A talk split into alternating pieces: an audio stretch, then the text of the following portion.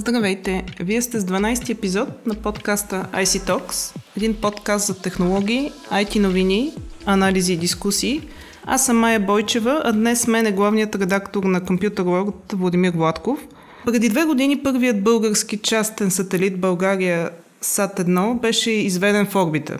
След това настъпиха бурни времена за компанията оператор, едноименната България САТ, като нейният собственик Максим Заяков напусна Булсатком – която пък беше и един от основните клиенти на сателита.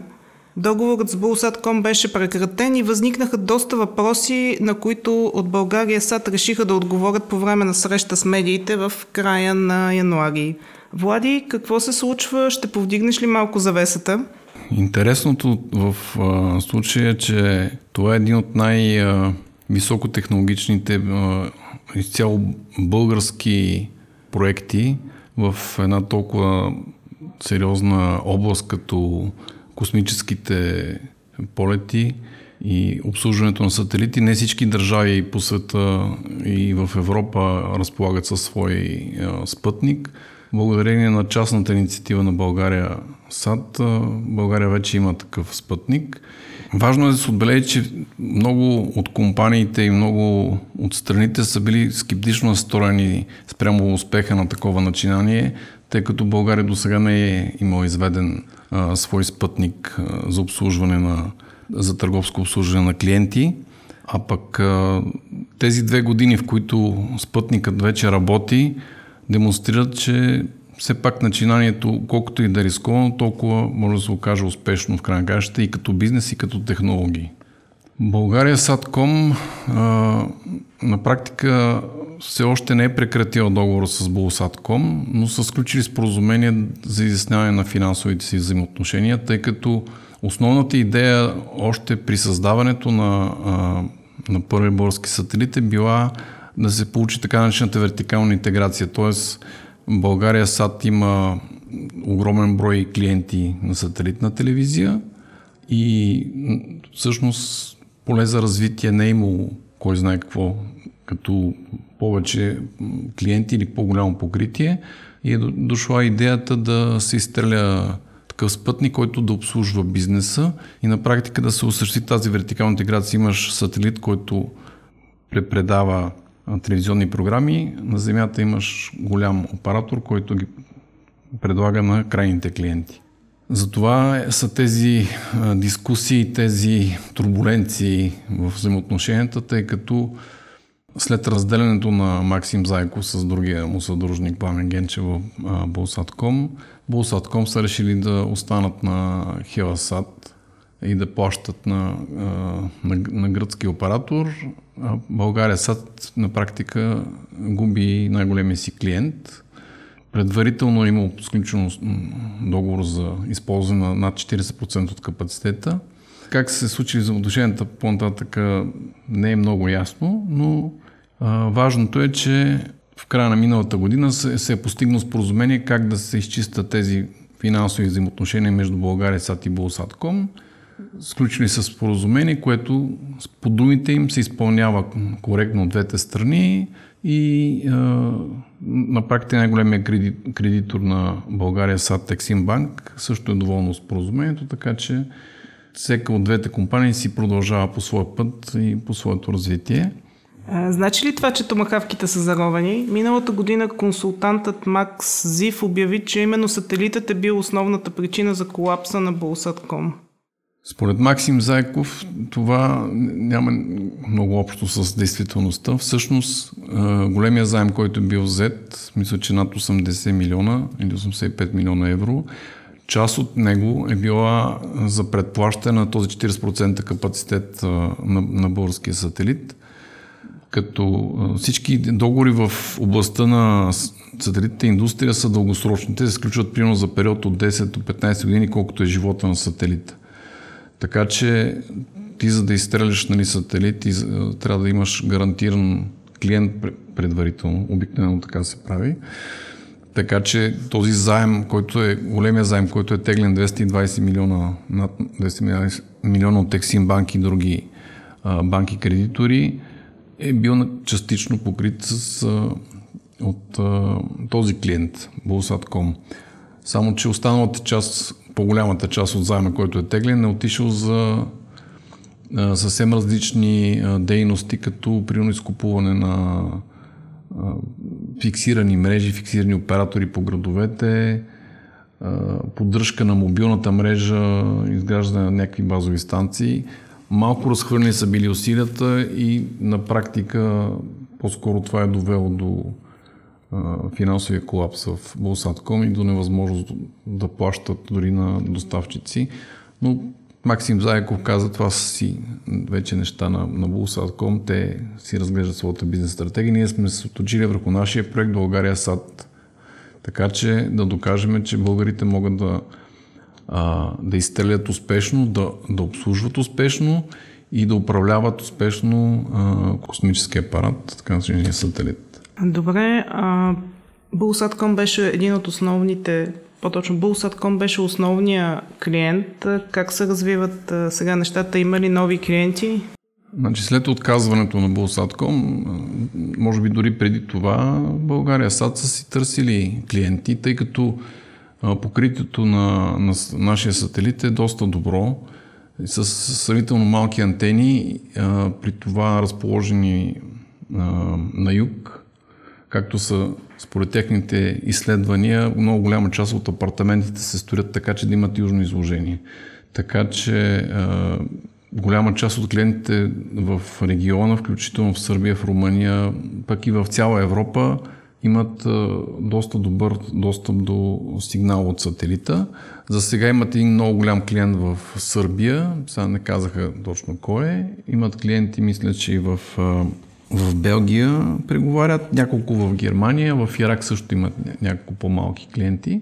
От България BTV са ползвали инцидентно за репортерски включвания от различни места, където няма добро покритие на друг сигнал но в момента са, се водят преговори с много други потенциални клиенти, така че се надяват примерно до две години да запълнят над 60% от капацитета, което ще им осигури много добра база за както за връщане на заема, така и за евентуално пускане на втори сателит. Очакват, нали, такива са оптимистичните очаквания, че до 5 години ще имат 80% от капацитет запълнен с, с услуги, така че това е горе-долу средната натовареност на повечето спътници в, в Европа, според думите им. А това би могло да им осигури доста добро финансово бъдеще. Доброто финансово бъдеще на, на България САД е важно и за а, евентуално пускане на втори български сателит. А пускането на втори български сателит пък е важно и за цялата държава, тъй като такива са правилата в Международния телекомуникационен съюз, че ако даден държава не използва своята орбитална позиция, Нали, примерно свърши живота на този сателит, който в момента е изстрелян и той повече не може да, да оперира. Ако в този момент не е пуснат друг сателит на същата позиция, държавата просто губи тази позиция и взима следващия. Там вече борбата е доста сериозна. И без това България доста трудно успя да запази а, своя орбитална позиция, макар и не първоначалната, тъй като тогава имаше спорове с Теленор, САД и по-точно държавата Норвегия за тази орбитална позиция 1,2 изток. След доста сувалки и няколко срещи на много високо равнище в Международния телекомуникационен съюз по съобщенията ITUR по радиокомуникация, което те провеждат свой конгрес на всеки 4 години. След доста сувалки, след подкрепа от големи космически сили, като Китай, Русия и САЩ, нали, в полза на България, България си е успяла да си извоюва отново тази позиция. 1,9 запад, така че сателитът е бил изпратен на, на тази позиция. Тук си заслужава да се споменат две неща. Първото е, че е използвана нали, компанията на Илон SpaceX, като SpaceX са поели голям риск да изведат нашия спътник на така наречената супервисока орбитална позиция, не на стандартната, което изисква допълнително гориво от ракетата носител. А основен елемент в стратегията на Илон Мъск е да се преизползват непрекъснато тези а, ракети носители, така че е бил поет риска последната степен ракета да не може да се върне на Земята, т.е. един вид загуба. Краищата все пак тя се е върнала така, че всичко е наред, но риска поет от Илон Мъск и от техните инженери е осигурило на нашия сателит още 5 години експлуатация, т.е. не първоначалните 15, както е било по план и по график с кредиторите от банките, а още 5 години, т.е. 20 години.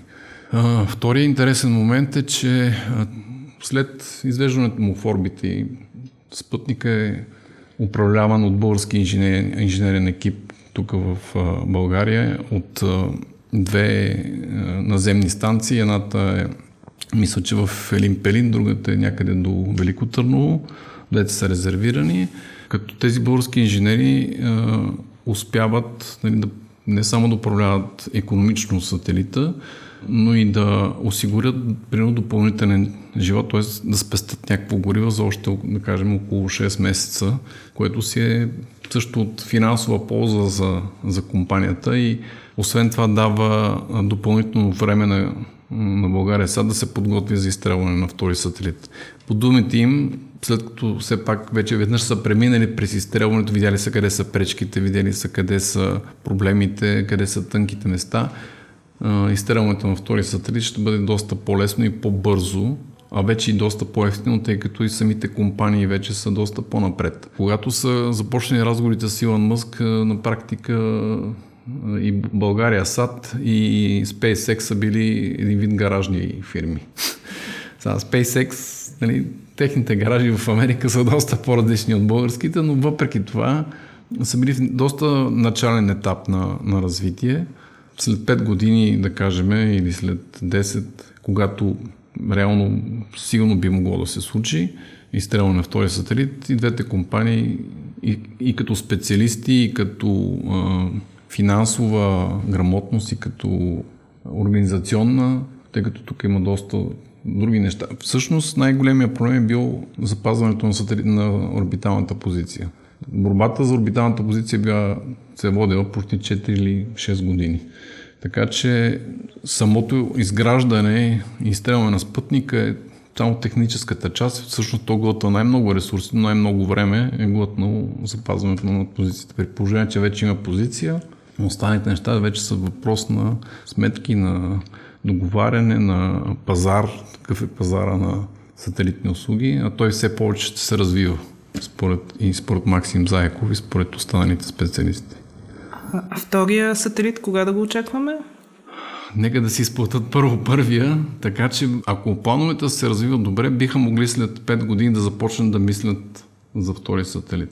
Просто трябва да си запълнат капацитета на първия. Ако запълнат наистина след 5 години 80% капитет, както, им е, както са им плановете, биха могли след 5 години да започнат да преговарят за друг заем. Но първо трябва да върнат главницата по този голям заем, който имат към, вече към 200 милиона някъде долара. Всъщност 200, 200 милиона не изглежда чак толкова голям, като си има преди, че прогрес преди няколко години купиха Телерик за 220 милиона долара, така че подобни суми не са непостижими за, за възвръщане в толкова бързо развиваща се IT индустрия. В България има два центъра, които работят. Да, двата центъра са а, взаимно се, се допълват и резервират всъщност управлението. Интересно е, че почти 100% от персонала е български, като има комбинация от а, инженери, дошли от военните, които се разбират от радиокомуникации, с а, завършили студенти и включително студенти, които са изучавали точно космически технологии в Великобритания в такъв университет, като момчето, което е дошло тук. Момче, не знам точно каква възраст е, но а, той казва, моите колеги тук няма къде да продължат да работят, защото местата са изпозети в Великобритания. И тук си намерих много по-добра работа и реализация точно по това, което съм учил. Така че дори без програмите на правителство за връщане на млади кадри, те са ги привлекли Изпитали са ги а, и на практика са ги доквалифицирали, тъй като казаха, че всички тези технологии са доста затворени. В смисъл няма къде да прочетеш нещо, да се дообразуваш а, по специфичните начини на, на работа и на управление на, на космическия апарат. А, так, така че когато влязат вече в компанията, си има вече конфиденциални документи, конфиденциално обучение, така че да се до, дообразуват, да научат да управляват и да, както се вижда, явно успешно се справят. Много са доволни. И оперативни директори, финансовия и Максим Зайко бяха много доволни от екипа, който са набрали и от работа, която вършат в момента. Те казаха, че при тези 6 месеца, които евентуално биха спестили а, гориво за още 6 месеца работа, могат да се равняват примерно на поне 50 милиона долара. За каквато и каквито и заплати да получават, 50 милиона долара доста бързо възвръщат а, инвестицията в тези кадри. Добре, оптимистично завършваме. Надяваме се, че след 5 години вече ще можем да говорим и за втория Аз силно сателит. се надявам, че тези разговори с България САД ще бъдат по-чести, не на две години поведнъж. Евентуално при следващ клиент или при евентуално след български, да се надяваме български клиент, тъй като българските домакинства също могат да се възползват много лесно от това покритие, което осигурява български сателит. Всъщност една, само една кратка добавка, тъй като се коментира, че една от а, причините да се откаже Булсатком от България САТ е, че трябва да има много големи разходи по преместване на антените.